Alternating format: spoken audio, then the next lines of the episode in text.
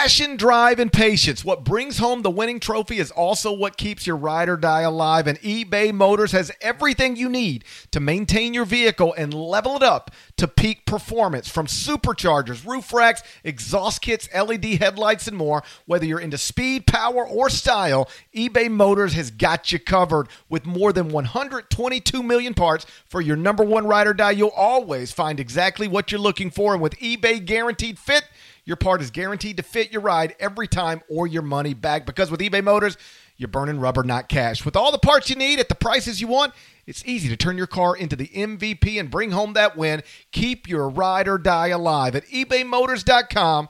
Eligible items only, exclusions apply.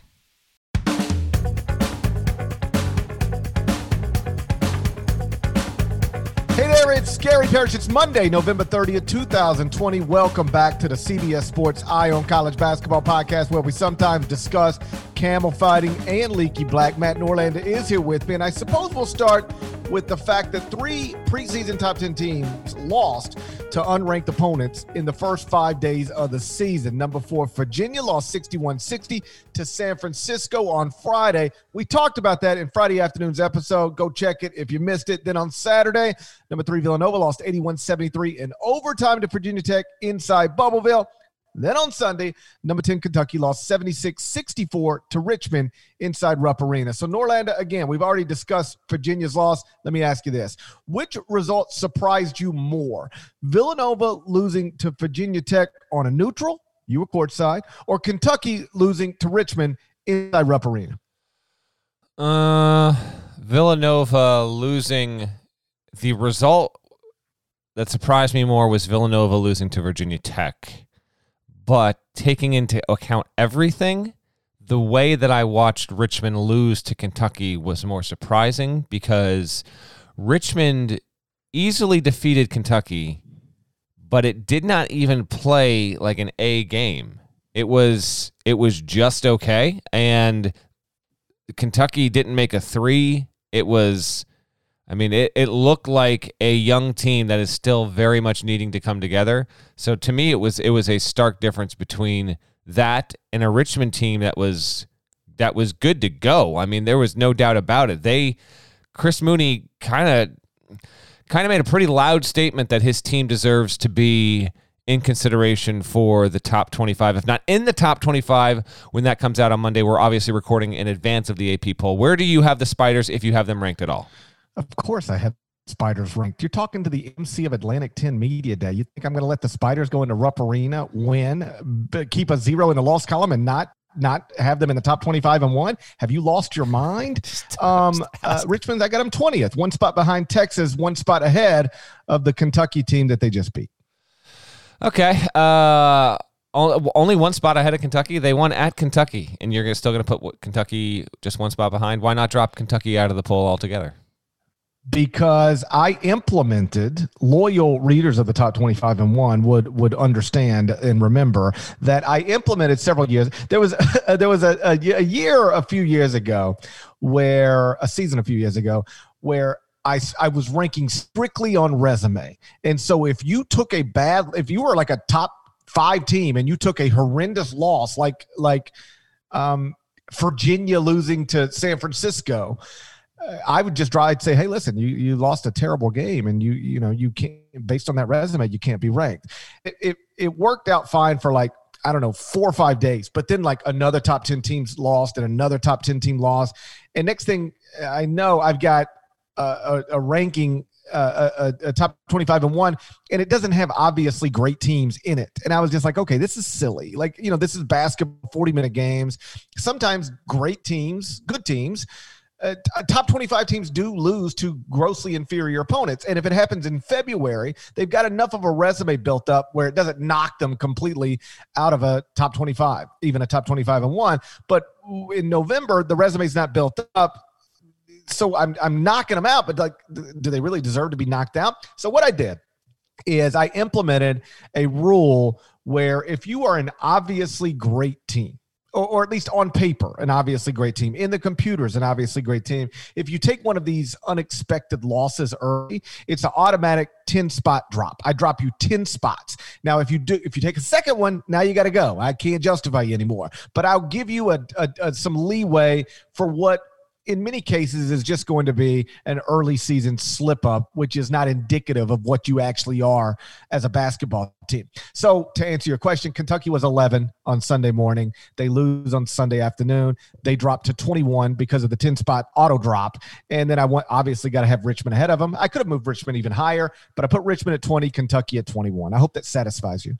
It doesn't. I would have Richmond significantly higher than Kentucky right now because they won. Oh, I, it sounds like somebody's trying to, to, to be the next MC of the A10 media. I'm, on, I'm, I'm creeping around the corner right now. I would have Richmond more than one spot ahead of Kentucky at this point because they they it just was there's no doubt about it um and listen listen kentucky is going to uh, we'll get to this later in the pod theoretically have its chance against kansas we'll find out if that's actually going to happen but um and then we'll know. I mean, if if they can defeat Kansas on Tuesday, then they'll scoot right back up as they should. And if they can't, it'll be a CS situation come uh, come Wednesday morning in the top 25 and one. Um, just a quick note on on Kentucky and what I saw or didn't see. Um, this team is like just I don't know if it will grow into one that can shoot, but for all the amazing length, defense, really great potential with like Olivier Sarr, Isaiah Jackson, Terrence Clark, just just swooping in like pterodactyls. Like there's a lot there, and and Brandon Boston, who is no longer BJ Boston, I guess. I don't know when that change happened. Maybe you can inform me, but it is Brandon Boston now.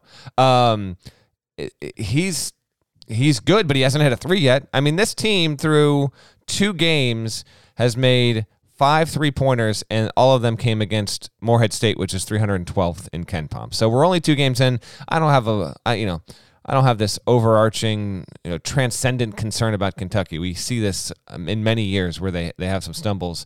And Richmond's a, a, veteran team. I take more out of the fact that Richmond won the way that won than Kentucky lost the way that it lost. But it's quite clear through two games that UK lacks any kind of identity from beyond the arc, and that's not a long term way of, of winning. And if that's going to remain the case, I find it hard to believe that they will wind up being the best team in the SEC. Yeah, I, I made this point a million times. I'll make it one million and one. Um, John Calipari's track record, uh, the sample size of John Calipari coach teams at Kentucky is fairly large now. And what history tells us is that his best teams, the ones that are awesome from start to finish, the, the three best Kentucky teams under Cal are 2010, 2012, 2015. They're all built similarly. They're led by literally the future number one pick in the NBA draft. Um, 2010, John Wall, 2012, Anthony Davis, 2015, Karl-Anthony Towns. And they are supported by non freshmen who have who who who spend multiple years in the program. You know, the 2012 championship team, everybody remembers the freshmen. Uh, three of the top six scores on that team were non-freshmen who spent multiple years in the program. I say all that to say this: uh, this Kentucky team's not built that way. The future number one pick in the NBA draft not on this Kentucky team, and they do not have non-freshmen, uh, meaningful non-freshmen who have spent or are spending multiple years in the program. And so, what history tells us about those types of teams is that they they and Kentucky fans, you should appreciate this. They do almost always get really good, sometimes great, but they uh, almost always have bumps and it's a it's a bumpy road to getting really good or great. And so yes it was an upset. What happened sunday inside rupp arena? You know, kentucky was like an eight point favorite in the game. But it wasn't that surprising that kentucky lost to an experienced richmond team that was picked uh, by the media to win the atlantic 10 um, you know, I, all of the issues are fixable, I guess. I, I don't know that Kentucky will ever be a great three point shooting team, but I mean, they, they got to be better than this. They were 0 of 10 from three against Richmond, as you pointed out. They're shooting 23% from three through two games. Here was the one that blew my mind. They had five assists and 21 turnovers against Richmond mm. and zero assists in the second half. I don't even think I can remember a basketball team, especially a, a, a program like Kentucky, zero assist in the second half of a game. Like that's that's insane to me. Yeah, that is uh, that's wild. And Kentucky went some absurd amount of games. Like I think close to 2,000 straight games with a made three pointer, and then that streak ended against Davidson in the first round of the 2018 tournament, I believe. Uh, and then on Sunday, uh, for the second time uh, in the past, you know, two and a half seasons or whatever, uh, they they go a game without making a three. After at the time Kentucky's streak ended, I think it had the longest streak in America, and now I think like UNLV and Princeton still have, are the only teams that have that have long streaks like that, or they haven't missed a three since the three point line was instituted, something like that. But anyway, um, Kentucky just uh, it was one of those things that was always connected to UK, and now weirdly enough, it's had two games where that hasn't happened. But credit to Richmond. I mean, Jacob Gilliard, who I pushed uh, to have pretty high in our top 101, he did wind up crack. I think he cracked the top 50, and rightfully so. Dude is a magician on defense. He's uh he, he's only one of 14 from three point range in his first two games. Uh, but defensively and kind of get and when he's got the ball and, and distributing and getting to the 10, he's great. He was just it was just you know five pickpocket situations uh, like you know every other possession it seemed in the second half there he is he really is something and credit to chris mooney who by the way how about that mask how, the, how about the clear mask he was rocking that actually seems like it what uh, it's funny. I, I tweeted out that every superstitious head coach is asking his ops guy right now to go find that mask because you know Mooney rocked it and they won at Kentucky. And actually, did have two head coaches text me and say, "I don't know if you were joking or not, but I'm literally trying to get that mask. Like I'm trying to." It, it, it, it's actually effective, yes. because if you if you're watching games, you know, through this first week of the season, coaches they all they all have a mask and they they they put it on for a second, and then they are constantly pulling it down and talking like uh, no, constantly pulling it down and screaming, which is yes. sending the particles into the the whole. They are literally defeating the purpose. That's right. Right. Yeah. And so with Chris's mask, you can talk to your. They, a lot of this, I notice this like when I'm at the grocery store or something. I, I've got a mask on, and sometimes you you're walking by people and you'll you know you you'll smile at them or you know you and and I I realize or you'll say what's you know you'll mouth something. And I, I I still haven't quite even though we're like 9 months into this thing I still haven't quite remembered. Nobody can see me smiling at them or or mouthing something to them. And and works the same way with coaches. Like you, you a lot of times you, your your players particularly if they're far away are going to read your lips to get an idea of what you're saying and you, you, with that clear mask you don't you can talk to the you can they can see your mouth moving which i think is effect it's actually like an effective mask for for coaches to wear. I, I like i would endorse that for all coaches probably. Yeah no i think it uh, could well become a thing. I don't it's it's called the clear mask. I think that's actually that's the patent name for it. And i don't quite understand how uh, the breathing and the air filtration system works in it. But obviously, you know, it's it works. And it's a thing. Um, and yeah, so Mooney was rocking it yesterday, and it, it uh, it's just. It's it's interesting that you know Mooney just because he's his demeanor is, is relatively calm, and so um, it, it's funny. It's like he he might be one of the last coaches you would think would need to use just because he's not naturally like a big time screamer, lose your lose your you know what on the sidelines but it works, man. I hope to see. I hope that's. I would not surprise me.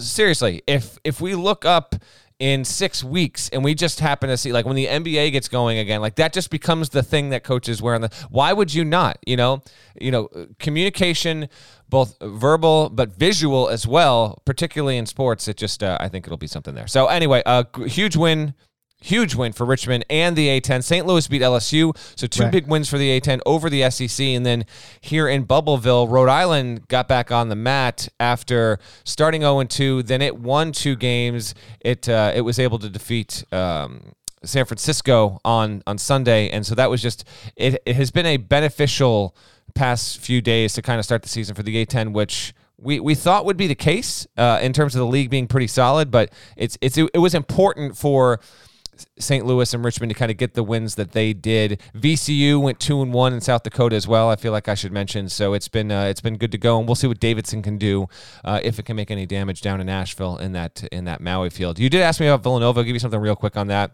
Um, Virginia Tech gets out of here 2 0. It was able to just have no issues with with South Florida, none at all. But the win over Villanova was obviously the big one there and I I'm trying to remember I'm when you're in a hotel like this is now my 7th day. So when you're in a hotel as you know GP, sometimes uh, your sense of time and concept and days kind of goes out the window. Uh, like it's Monday, but it doesn't. My days have no feel right now. I'm going home tomorrow night and excited to see my family. But I can't remember if we talked about on the pod. I literally can't remember if we talked about Jay Wright and scheduling this game against Virginia Tech. I guess we probably did. Um, but I talked to Mike Young about it after the win, and he basically said, "Listen, I just, I was, I just needed to get an opponent. Thrilled to be able to get the chance." And then I said, well, you know, Mike, last year you beat number three Michigan State. Now you beat number three Villanova. Like three seasons ago when you were at Wofford, you walked into the into the Dean Dome and you took out Carolina, which was a top five team at the time. And I just wanted him to try and quantify, if he could, like what is it about your teams? And those aren't the only three, but those are the three most notable in the past, you know, five years of his career. What is it about your team where you're able to get some of these wins against teams that you frankly you're supposed to lose against and, and maybe lose by double digits? And he said, I'm the most encouraging head coach in America. My players never have to look over their shoulder when they take a shot and wonder if I'm going to yell at them for it. Basically, he said, I loved this quote. He said, All the misses are on me and we'll figure out the rest, which is not a philosophy shared by more than 85% of his contemporaries. All the misses are on me. Um, and so he basically said, when we start a season, and he said they have not missed a practice yet because of COVID. They've been COVID free since August. But when we start a season, my guys really truly do have a certain autonomy as long as they as long as they give a damn on defense and they are aggressive about rebounding. They got to do that. There's no fake hustle there. Then they're going to be able to play with a certain amount of freedom. And my guys don't need to worry about uh, bad shot. Is he going to pull me out? They don't need to worry about competing for minutes. And I thought it was a pretty interesting insight from Mike Young, who has plenty of respect from a lot of dudes in the industry. Um, but when you beat Villanova the way he was able to beat Villanova in overtime, they almost, you know, shouldn't have gone to overtime, but uh, that's another story. It was just impressive. So Virginia Tech still undefeated, while Villanova is two and one. And oh, by the way, still here. Uh, they're going to play Hartford on Tuesday in Bubbleville. I've got um, Virginia Tech now 11th in the top 25 and one. And though that might sound high, like they're 22nd at KenPom. So like they're, they're performing and their best player uh, is probably a former Wofford Terrier. Yes. Against Villanova, Keve Aluma straight up outplayed Jeremiah Robinson Earl, and that was not arguable. And actually, so so when I talked to Jay right after the loss, he said I happened to be watching Radford play against uh, Virginia Tech in my hotel room when I was quarantining Wednesday night. He just didn't know at the time. He had no idea at the time that he would be playing Virginia Tech in a matter of a few days.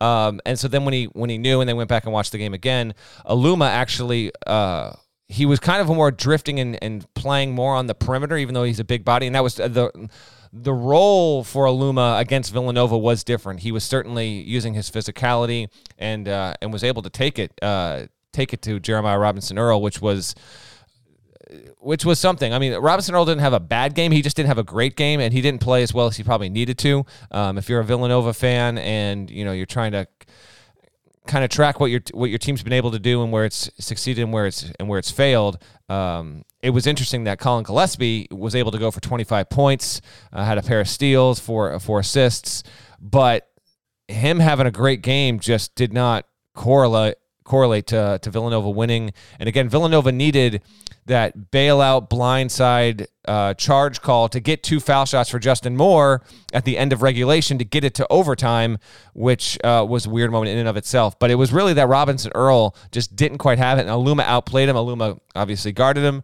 and um, and so that was uh, that was intriguing. And yes, so Virginia Tech's a, a nice, fun story here in the early part of the season, and it's got a shot you know, we listen.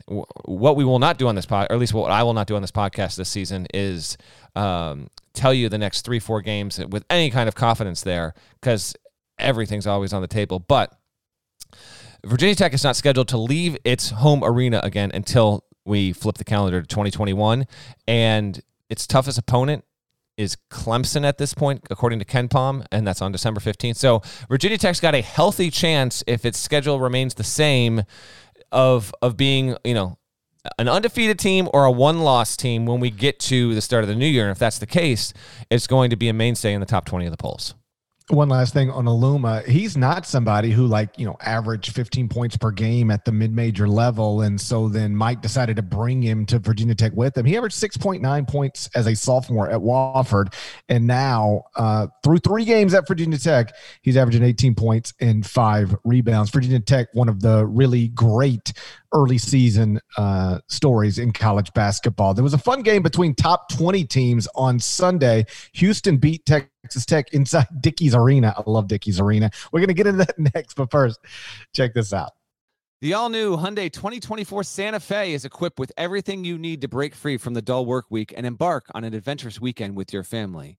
The Hyundai Santa Fe's features like available H-Track all-wheel drive, standard third row seating, available dual wireless charging pads. You've got the H-Track all-wheel drive so you can take on those dirt trails and kick up some mud, or the third row seating gets your whole family in to experience the thrill together. The dual wireless charging pads make sure that no one gets stuck in the great outdoors with a dead cell phone. Think about those adventurous activities you can do. Like me, taking a ski trip up with the family, maybe going on a camping expedition, anything and everything. Learn more about the all-new Hyundai Santa Fe at hyundaiusa.com. Call 562-314-4603 for complete details. We all send messages nonstop connected to work. Text, emails, checking in on projects, brainstorming for ideas. No matter what kind of work you do, communication is key. And Grammarly, it can really help you because Grammarly, it's your AI writing partner to help you communicate more effectively and efficiently so that you can make a bigger impact at work. If you lack confidence in your writing, Grammarly can fix that and it can also make you more efficient in your day to day. Did you realize that 96% of Grammarly users report that Grammarly helps them craft more impactful writing? It's true. So it's time for you to make a bigger impact at work with Grammarly. Sign up and download for free at grammarly.com slash podcast. That's G R A M M A R L Y dot com slash podcast. Easier said, done. So, fun game between top 20 teams on Sunday. Houston beat Texas Tech inside Dickies Arena. Final score 64 53. Um, the Cougars scored 37 points in the first 20 minutes, mostly controlled the game uh, from start to finish. I know you are at Mohegan Sun. Did you have a chance to see any of that? It was a, it was, it was a, it was a fist fight for 40 minutes. Did not get a chance to see a second of this game. Uh, wound up uh, yes, I was at the arena and then I was working the phones. Um, so no, I did not get to see any of it. It is a surprising result. Not that Houston won. I certainly thought that was on the table, but from all I gathered, it just you know it was it was a decisive win, and that's two top ten teams at KenPom as we talked this morning. Texas Tech still because there's you know preseason projections taken into it. It's seven, and Houston climbed up to ten after the win, but I mean, it, it, maybe we are going to find out. Houston's now three and zero. Oh. It's it's it's defeated Lamar, Boise State, and Texas Tech, and uh, and each one of them was decisive. Maybe we're going to find out that we underrated a Houston team that didn't have like a a tried and true star, I guess, coming in, which I which you know I understand. Um, but it's still you know Caleb Mills back, Quentin Grimes back. Like there are some dudes on there, but maybe this is this is the team that's going to wind up being the hey, everyone thought they'd be good. No one actually thought they'd be great. And maybe, just maybe, they will wind up being great. You know, I had them preseason top 10, and then they lost a rotation player to an to an ACL. So I dropped them a little bit, but still had them, you know, as an obvious favorite in the AAC and in in the top 20. And man, they looked the part so far this season. And you know, you're right; they don't have a star per se, um, even though Quentin Grimes was a McDonald's All American coming out of high school, went to Kansas, then transferred to Houston. But Kelvin has now, it looks like two years in a row, he is getting more production from sub 50 freshmen on a good team than what is normal. Like last year, I had never even heard of Caleb Mills coming out of high school. He was ranked 199th in the class of 2019. Then he leads a very good Houston team. Think Houston finished 14th at KenPom last season, leads them in scoring as a true freshman. Like that's not normal for somebody to be ranked 199th in the country and as a true freshman lead a very good team in scoring. And now Tramon Mark got 11 points yesterday against Texas Tech. He averaging 14 points and four rebounds. He was ranked 80th in the class of 2020. So, you know, he's a top 100 player, four star guy, but still, for somebody to be ranked 80th in the in his high school class and be this type of player. It's early, but this type of player for a top 15 team, again, that's that's not that normal, but it's happening for the second year in a row. And more than anything, I, I think Houston's just become one of the more reliable programs in America, and that's because of of Kelvin Sampson. He is in his seventh season at Houston right now. Inherited nothing, just took over a program that has a proud history but had been nothing forever. And now he's finished in the top three in the AAC five straight seasons. He's won at least a share of the AAC title in each of the past two seasons, finished in the top 20 at KenPom each of the past three seasons, currently 10th at KenPom. And how about this? Past three years, they finished 14th, 12th, and 18th specifically. Uh, Houston is, is, uh, uh, you know, Wisconsin was thought of once upon a time this way under Bo Ryan, and, and perhaps still is under Greg Gard. But Bo like kept it like you could just. I used to say this about Wisconsin under Bo. I don't care who's on the roster. I'm going to rank them preseason top 25 because they'll get there one way or another. And Houston is almost, if not already, at that level for me. Just assume they're going to be good as long as Kelvin's the one in charge. Yeah, and they would have had a, a, deeper run in the tournament three years ago, if not for Jordan Poole hitting a, just a memorable buzzer beater in the tournament there. So um, Houston's next opponent is scheduled to be uh, at home against South Carolina and Frank Martin.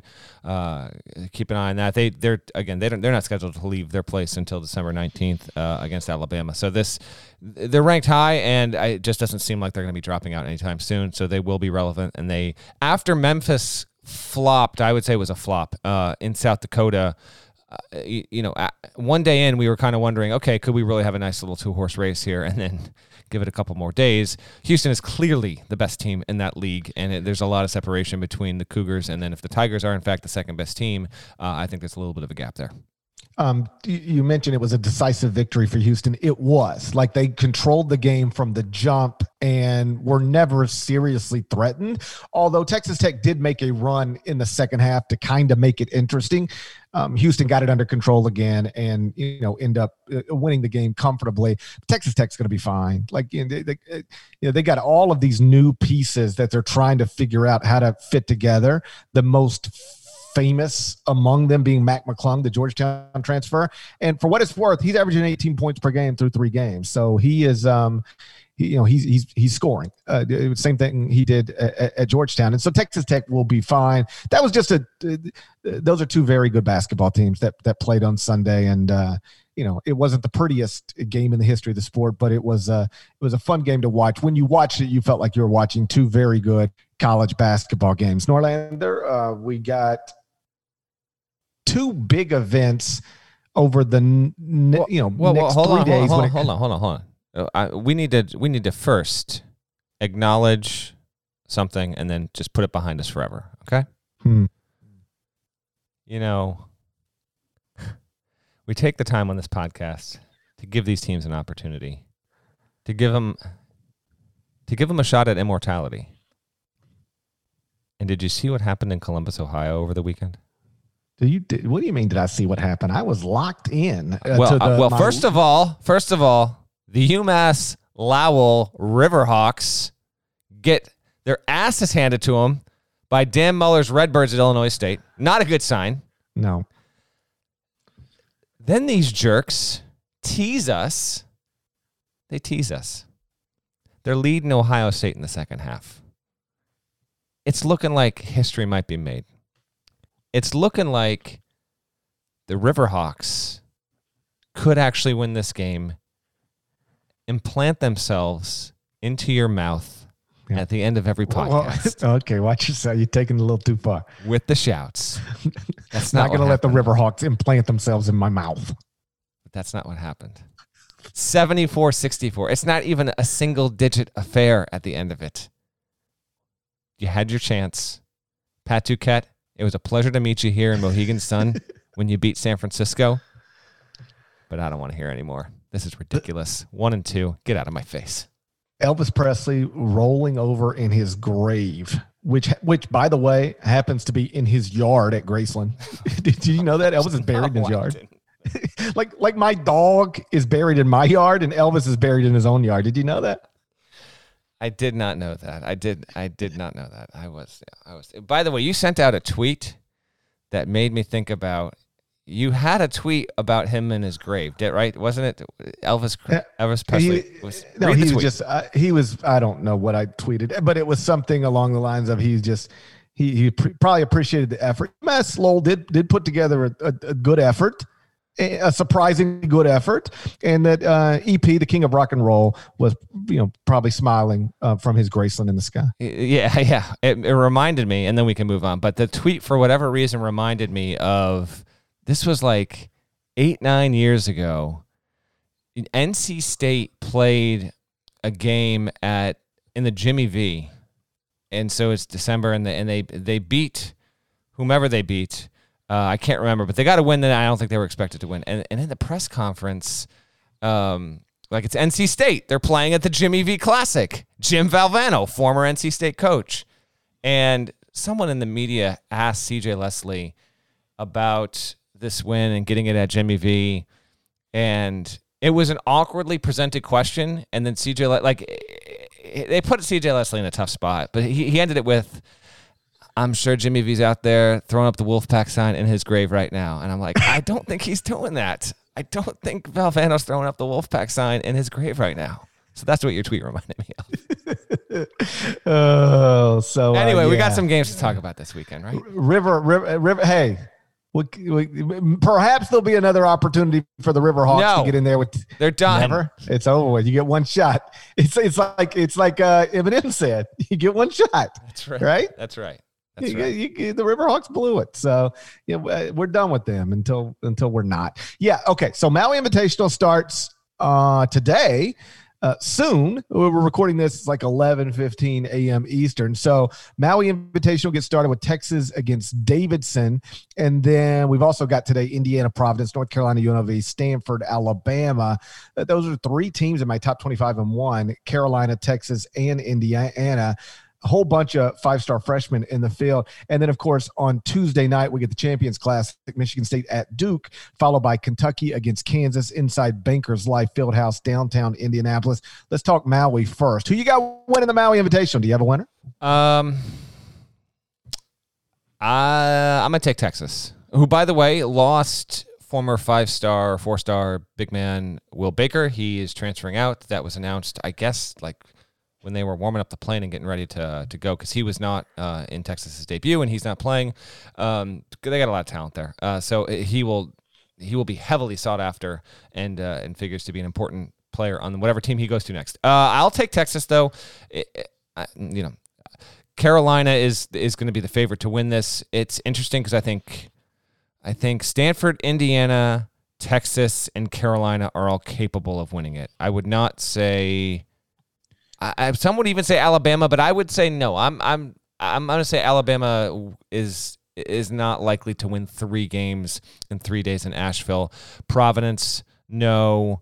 Davidson, no. UNLV, no. By the way, this is the only multi-team event in all of college basketball that did not lose a single team from its originally announced field from the summer, from the offseason or whatever. Every single other either a four-team event, anything, lost at least one, and many of these lost multiple teams. So credit to th- this. This frankly feels like a miracle. Like I don't. I, Stanford, Alabama, Indiana, Providence, Carolina, UNLV, Texas, Davidson.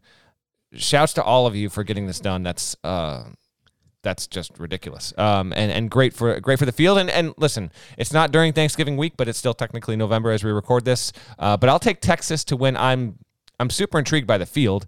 Uh, Indiana and Stanford probably are my most interested, the teams I'm most interested in, because I think Indiana does have a shot.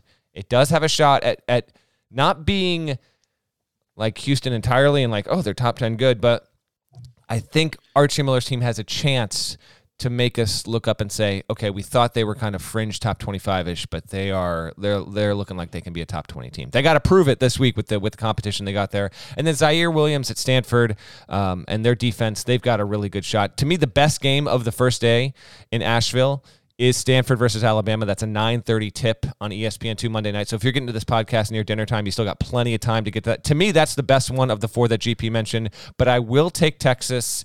Uh, they're the highest ranked team at KenPom in this field. They're eighth right now. Uh, that's obviously a projection with you know really good defense. Greg Brown. Uh, he is just as much must watch as it gets. He's a standout freshman there, but uh, you know Matt Coleman, uh, Courtney Ramey, Jericho Sims. There's just a lot there, and I'm gonna I'm gonna I'm gonna put trust in Shaka Smart. So give me the Longhorns. You mentioned Ziaire Williams, Greg Brown. There's actually six five-star freshmen playing in the Maui Invitational. Ziaire Williams, Greg Brown, Caleb Love at North Carolina, Day'Ron Sharpe at North Carolina, Walker Kessler at North Carolina, and also Khristian Lander at Indiana. So if you are the type that likes to watch the five star former McDonald's All Americans, Maui Invitational is going to have them all over the place in Asheville, North Carolina. I'll take North Carolina. North, North I'll take North Carolina in North Carolina to win the Maui Invitational, a sentence that has never been uttered before.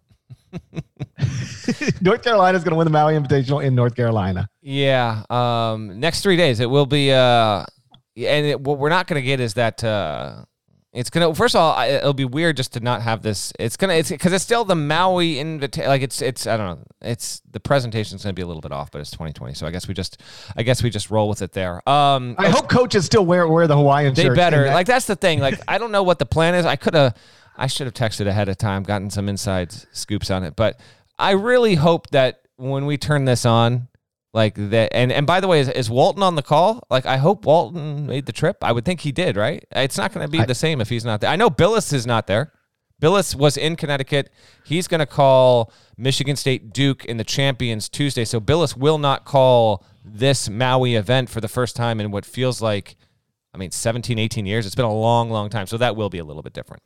Yeah, so uh, Norlander's got Texas. I've got North Carolina. The championship game will be on Wednesday. Champions Classic is scheduled for Tuesday night. I mentioned already. Michigan State at Duke, 7:30 Eastern. Kentucky against Kansas in Indianapolis at 9:30 Eastern. Let's go Michigan State Duke first. Um, you know, listen, Duke played Coppin State to open the season. I don't know what you can, what conclusions you can draw from that, other than uh, they were favored by like 35 and they won by 10. But Jalen Johnson had 19 points and 19 rebounds. Pretty ridiculous. Like statistically, uh, you know, taking the competition into consideration. Um, still, statistically, 19 and 19 is a pretty nice debut. So, but this will be Duke's first test. Michigan State handled Notre Dame fairly easily over the weekend. So, Michigan State at Duke. Who do you like there? Yes. Uh, I'm to take. Um, hmm. I'm to take Duke because it's got the it's got the home venue here, and yeah. So this is the Champions Classic, and Duke, yes, is playing a home game. It will return the game to Michigan State.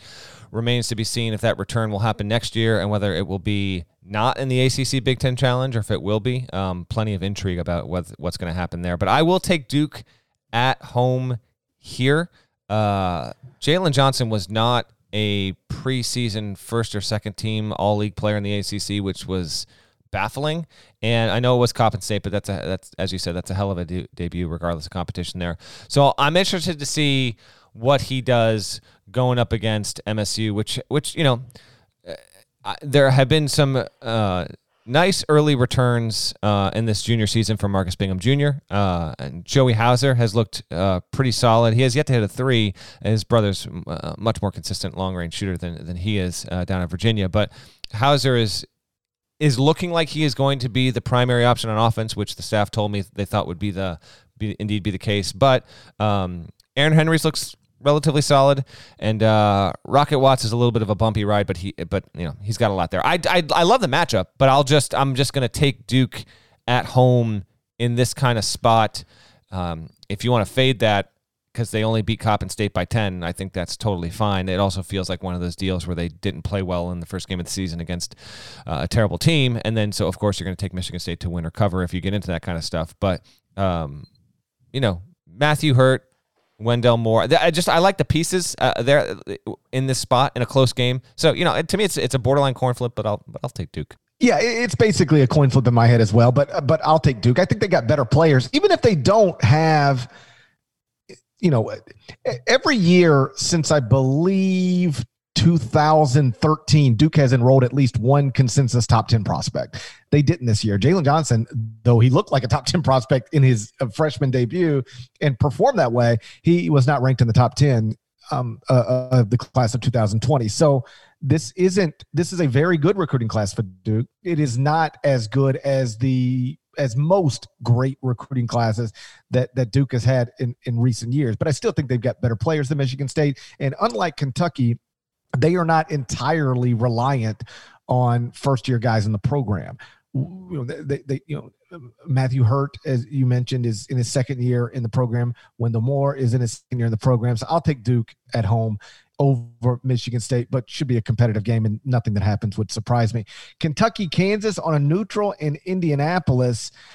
I, again, it's a 40 minute basketball game. Kentucky still has more NBA players than than most teams in the country, but I don't know how you look the way they looked on Sunday and then bounce back two days later and beat Kansas. Like I don't, I, I that that one would surprise me a little bit. All right, let's a couple things with this one. Let's first let me first, you know, at this hour, obviously they're still planning to play this game, but there's the potential that does not happen. So since we last podcasted, St. Joseph's which played Kansas on Friday, returned to Philadelphia and had one player pop a positive COVID 19 test.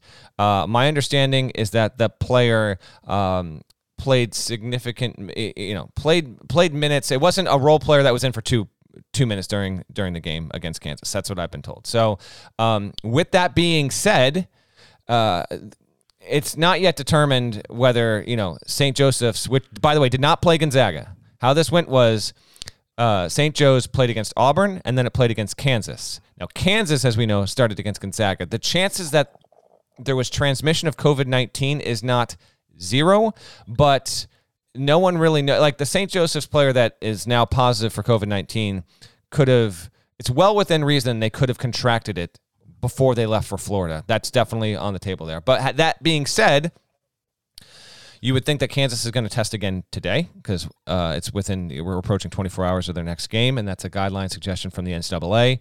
And uh, Kentucky is going to need to sign off on this as well. So it feels like the game is going to get played as we record this right now, but I would have to believe that Kentucky's end of this is is in contact with Kansas, uh, potentially even St. Joe's. I was told St. Joe's is going through its contact tracing protocols like today this morning to to figure this out. There was even uh, at least one official I know of that worked in Florida uh, that is not working for the next couple of days as a means of safety measure, basically. So uh, just to I want to mention that in the event that this goes in a different direction later on tonight or whatever, or this afternoon. Um, that's just at least being investigated. Uh, by the way, as it should be. Again, you know, it, it, it's not good for college basketball that Gonzaga had a player pop positive and then decided to play because the Florida health advisors and officials said that it was good. And then everyone there said, okay, if you say it's good, we're going to play it. And then St. Joe's returns from that, and it has one player test positive. That was retested again and reconfirmed again. One player tested positive. So just keep all of that in mind. As for the matchup, um, uh, this feels, uh, I mean, this feels like a toss up way more than Michigan State Duke. I just don't. How is Kentucky going to respond after the performance it put up? Uh, Kansas is not a team that seems like it's going to have uh, consistent firepower from beyond the arc uh, to just kind of to bury Kentucky. Now it, it does have shooters. Don't get me wrong. Like I, I feel like Christian Braun and Bryce Thompson can be those kind of players, uh, and even Ochai Agbaji has hit has hit some. Uh, but I just don't. I I don't know. I don't feel like they're going to be this three point dominant team. We'll see if I'm way off on that or not. But this is this is intriguing because it is a neutral site, unlike Michigan State at Duke, and the loser, we're going to be looking at a situation. I can't tell you this. I didn't look ahead of this uh, ahead of time, GP. But loser, this is going to be one and two. Kentucky or Kansas, one of these two blue bloods is going to open up the season having lost two of its first three games, and that's just that's not common. Definitely not common for uh, for Kansas uh, under Bill Self, and then Kentucky, obviously under Calipari. That's uh, that's not the status quo at all.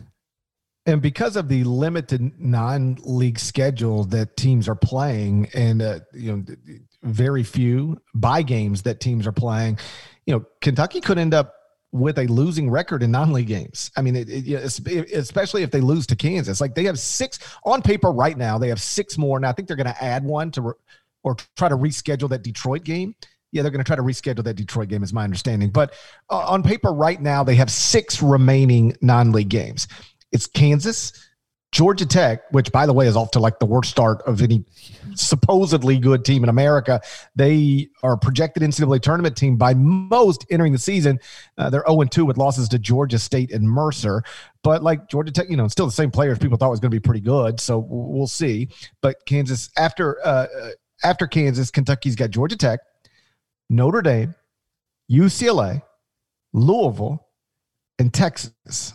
According to KenPom, They'll be favored in four of those games, underdogs in two of those games. But like you know, Kentucky really could limp through the non-league portion of their schedule, and it won't necessarily mean that they're going to struggle all season. This team, like most John Calipari, heavily reliant on freshman teams, will probably get better. Um, should get better as the season progresses, but the Texas games deeper into the calendar, but those those other non-league games are are all like you know coming up. And uh, uh, again it was just one game on a sunday afternoon but that kentucky team looked like it didn't quite know what it was doing on sunday. Perhaps that says more about richmond than it does kentucky but this non-league portion of the schedule i guess i'll bottom line it, it just it could get tricky for them. It, it could um and we'll see what they I, you know I, i'm genuinely intrigued to see what Kentucky does coming off that Richmond loss and how it can adjust uh, against an extremely well coached team in Kansas. And, and ideally, we get to we get to see that game. I did want to mention uh, since I'm here in Bubbleville, I'm I'm here for uh, today, and then I'm going to leave late Tuesday night. Um, USC will play BYU at 2:30 in the afternoon on Tuesday. Uh, BYU you know, we'll see if they can be something close to what they were a season ago. USC has Evan Mobley, so that's I'm, I'm intrigued to see that, and that is an ESPN two game, so you'll be able to watch that with the daytime hoops to go alongside all the stuff that's going to be happening in Asheville for your daytime hoops. So that is intriguing. Um, and then I just want to feel compelled if you're if you're interested in Cade Cunningham, he's playing Tuesday night uh, at Marquette. So that's a that's a legitimate challenge. That's a seven o'clock tip. So that's a couple of more games to uh to keep an eye on there. But yeah, I'll be here for that. And by the way, Villanova hasn't left. Like St. Joe's having its positive test. St. Joe's was supposed to play Villanova on Wednesday in Philadelphia. Villanova gets word. Jay Wright's like, it's funny. I, I tweeted that, that they're still here and I got a lot of responses about like Jay Jay's going back to the ATM. he just he can't he's not leaving the casino. He's going back to the ATM. He's doubling down. He's feeling it. I, I don't blame him or Villanova at all. It, you if this is this is proven to be a safe, stable environment. Knock on wood. Uh, to this point, coaches have raved about it, and they're going to play Hartford on Tuesday. And why not? Because you know he wanted to get a mid major in. I, you know, obviously, theoretically, just get a win. Like, can we get one more game in, get a win there? And um, so Villanova is still here, and it, it is a wise move to just get the games in when you can, if you can. And so, just uh, you know, a minor adjustment to the schedule there. And oh, by the way, Florida's coming later this week to Bubbleville. I'll be gone by then, but they're going to get in games against Army and uh, and Boston College. So as we record these podcasts, I mean, this is now going to be just every week, every kind of everyday thing. Just schedule improvisation. Uh, the bubble itself uh, is very uh, allowing of that as teams have, have been looking to add games and uh, and come on in. Shouts to Devin Downey. Shouts to Chester, South Carolina. Shouts to Terry M. F. and Teagle Legend. Shouts to Larnell. Thank you guys for listening once again to the Eye on College Basketball Podcast in the middle of the dumbest pandemic I, have ever I've ever lived. I can't speak for anybody else. It's 100 percent dumbest pandemic I've ever lived it just driving me crazy. If you are not subscribed already. Please go subscribe anywhere you subscribe to podcasts, including Apple Podcasts. I'd appreciate it. Norlander would appreciate it. Enjoy the Champions Classic. Enjoy the Maui Invitational. We'll be back on Wednesday morning to talk to you about it. Till then, take care.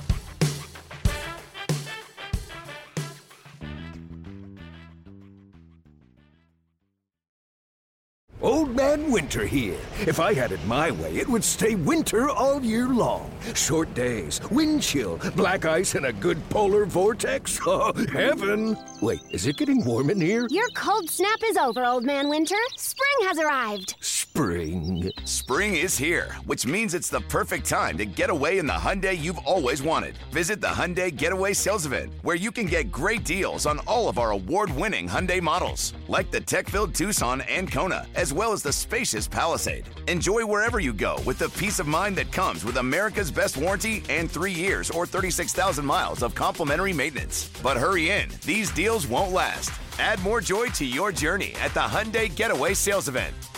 Now get 0% APR or up to 1500 bonus cash on the Hyundai Tucson. Now, during the Hyundai Getaway Sales Event. Offers end soon. Call 562 314 4603 for details.